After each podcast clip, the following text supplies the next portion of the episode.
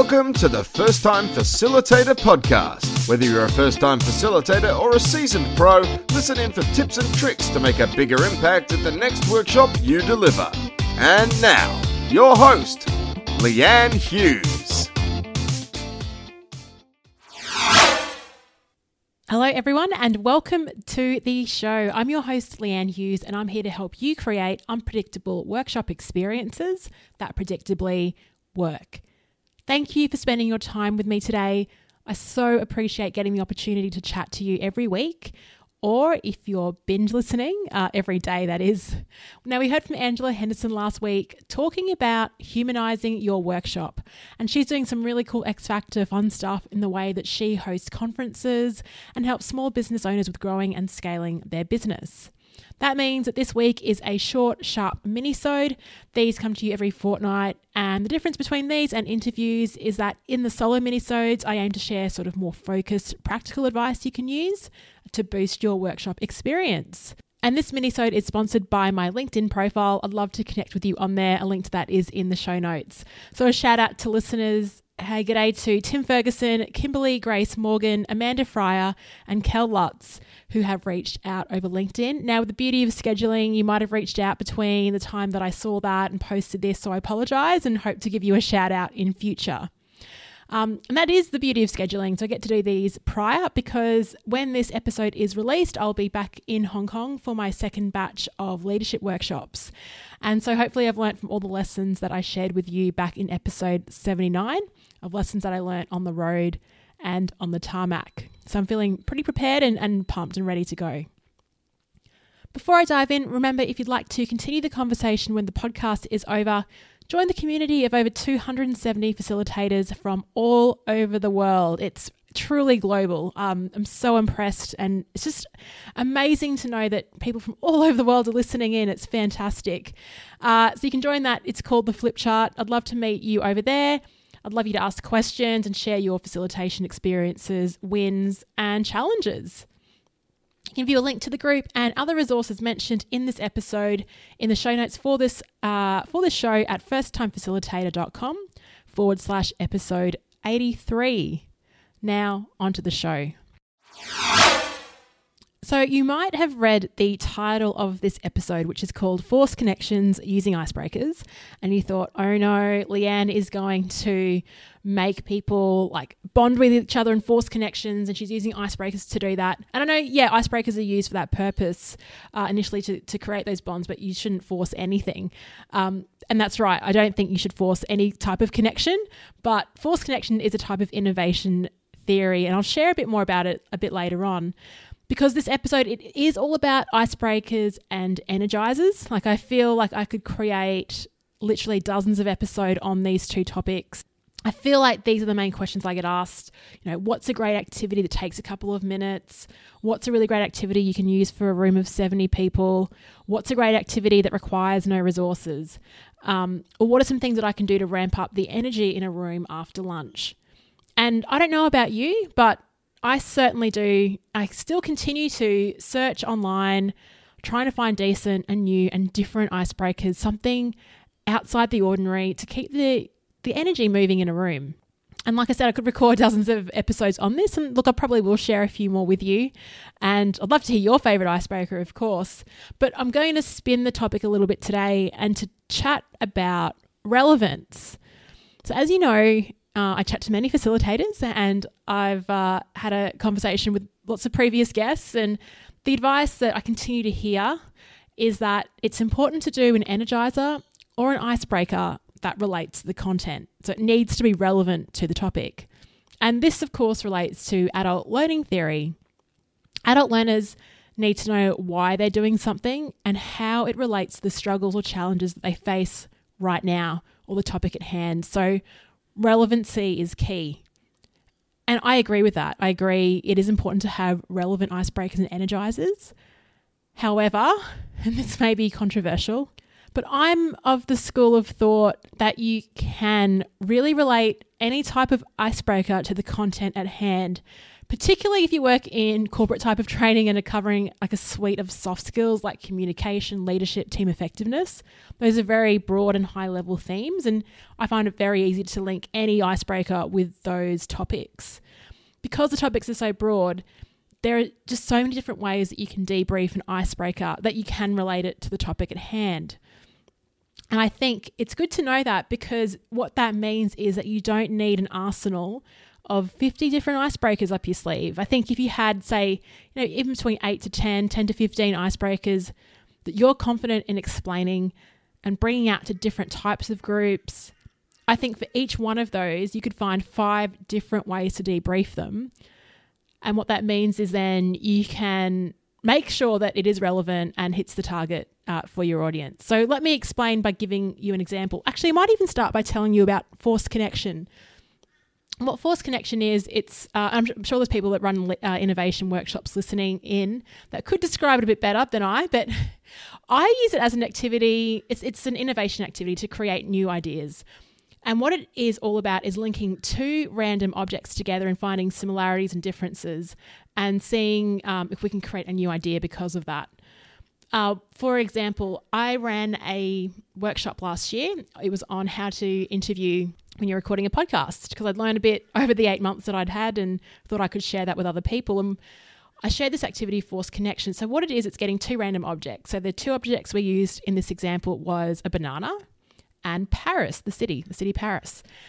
And I got the participants to f- try to figure out what was similar or different, how they could force a connection between a banana and Paris. And so the process works by you look at the banana and you brainstorm all the features, benefits, attributes of a banana. So you might say things like, you know, is yellow, you can eat it, it grows on trees, grows in tropical climates. That's one example. And then you brainstorm the features, benefits, attributes of Paris. So it's a capital city, has the Eiffel Tower, croissants, uh, beautiful architecture, Notre Dame, etc.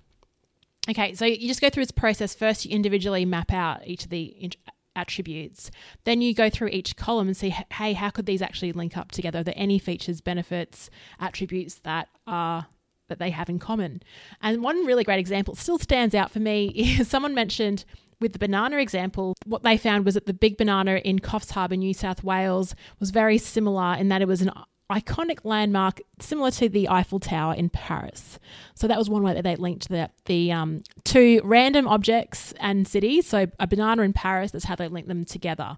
Was going through that process of forced connection. I think so. Just just by that example, you can do it with any random activity. So I think my belief is that with an icebreaker, it doesn't matter what the topic is, surely there's a way of linking it to the topic you've got at hand through the debrief. So let me give you this example. Now, I posted up my Ultimate Facilitator packing list on LinkedIn recently. Uh, I covered this checklist in an earlier episode. What it is, it's just a one page packing list I use to make sure that I don't forget anything when I deliver a workshop. I got a few comments on that because on the list I had listed three tennis balls and everyone wanted to know what the heck the tennis balls were about. And so I use these. I think it's good to have like just balls that you can throw in a workshop environment. You can use them in a variety of ways, but one typical icebreaker, a good one after a break, is called Warp Speed. It's an oldie, it's a goodie. It works for groups up to about 20 people, I'd say, no more than that.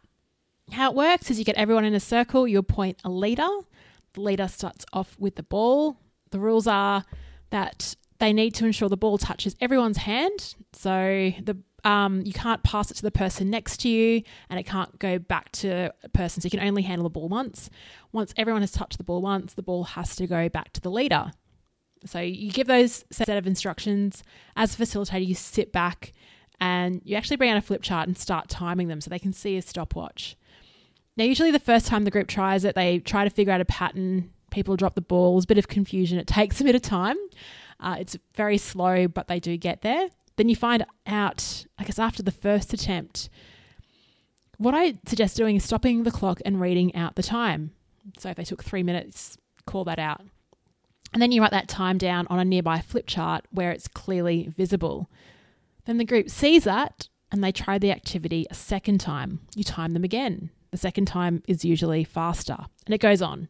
So after about three or four attempts, You can throw a line in like, hey, I did this to a group last week. I did the same activity and they managed to finish it in under five seconds. What you find is that the group is blown away. Like, how on earth can a group do that? Then they figure out ways to make that happen by like moving closer or using a tunnel approach for the ball, or and you know gravity is their friend. Um, there's all sorts of ways they can try to get it under five seconds, which is not the traditional way of approaching it. That's a super quick summary. I'll link to the game and better instructions in the show notes. But I wanted to talk more about the debrief on that activity. So, like I said, it's one activity, but you can use it in a variety of ways and mediums. So, how do you debrief it? Uh, let's talk about first assumptions and decision making. So, with the instructions, I didn't actually tell the group that they had to beat their previous time. The team assumed they had to get faster. As a facilitator, I also didn't tell the team that they had to stay planted in the circle. That was an assumption. And how do assumptions affect your decisions? Well, if the group decided the criteria for success was speed, even though I, as a facilitator, giving you the exercise didn't tell you that, that's pretty interesting. That's all these inherent assumptions about what we need to do. So, how does this play out in a work environment? What kinds of decisions are we making based on existing assumptions and the way that things should be? That's an assumptions and decision making debrief. You also uh, debrief using communication and collaboration. So, say to the group, hey, look, you spoke to each other, you used each other's names when you passed the ball, you developed patterns and ways of working. You created roles and expectations with the group to make it easier and seamless. What you do find they tend to really communicate and focus on the person they're receiving the ball from. So there's a lot of like eye contact and they really ramp up the communication skills in this one. You can also talk about assumptions related to innovation. This is the third way you can debrief it. Uh, so, say something like, Hey, when I set a new target, when I said five seconds, you couldn't believe it.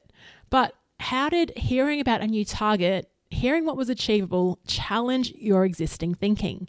What it did was it forced you out of your current thinking patterns and mindset. It sounded outrageous at the time, but you made it work. It's kind of like related to the guy that broke the four minute mile. No one thought it was possible, no one did it. One person cracked it, and then over the next couple of years, so many people cracked the four minute mile. Um, and I guess this, you could also relate this to SWOT analysis, looking at opportun- like external opportunities, looking at the environment and getting inspired by things happening outside of your company, outside of what you see every day. So, like I said, that's that's three different ways.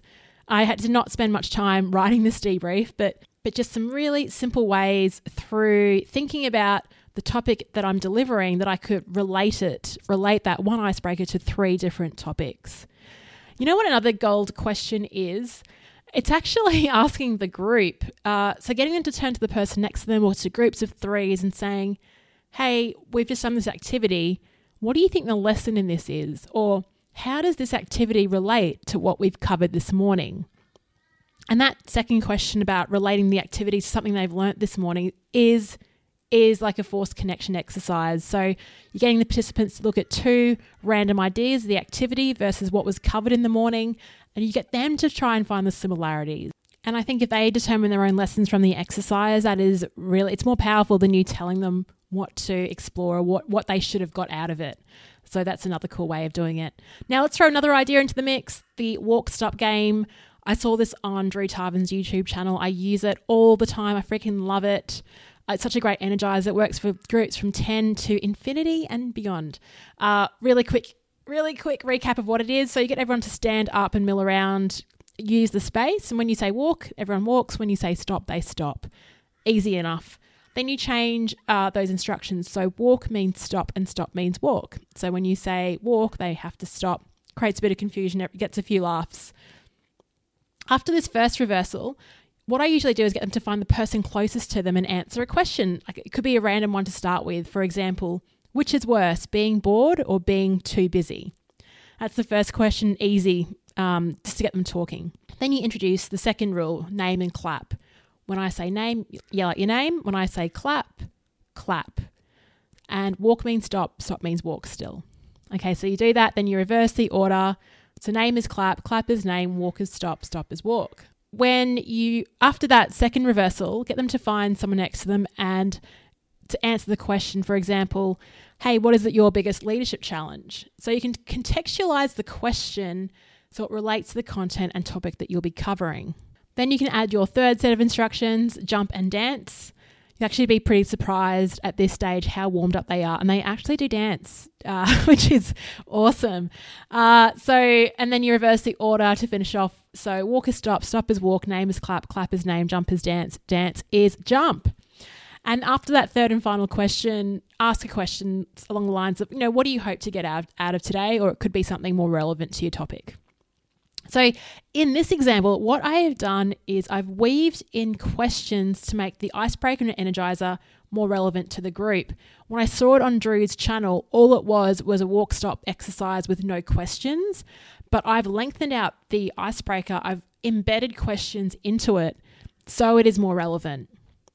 So instead of using the debrief to make the exercise relevant, I've just paused it and thrown in questions while they're up and moving.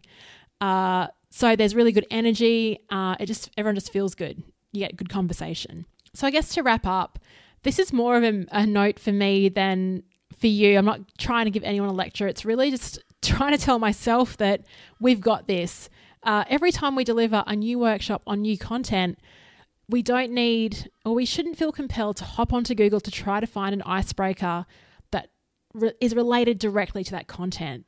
I think, as I said before, a good facilitator should have a bag of 10 icebreakers and energizers they can lean on, they're confident presenting um, at a moment's notice, and that they can debrief and multi purpose for a variety of different contexts.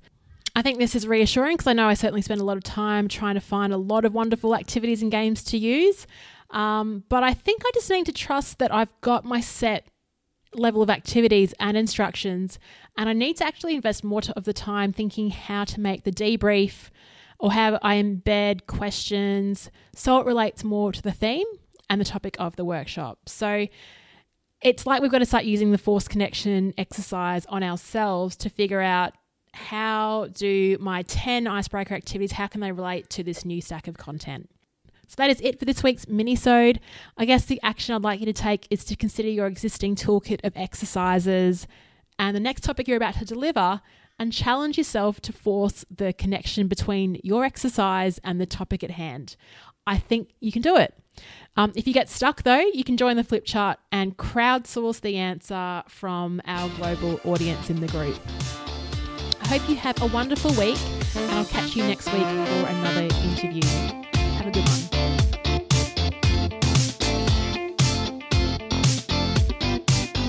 And look, if you're still listening in the meantime, if you do like the show, I'd love you to help out and get the word out to other people. So there are a few ways you can spread the word.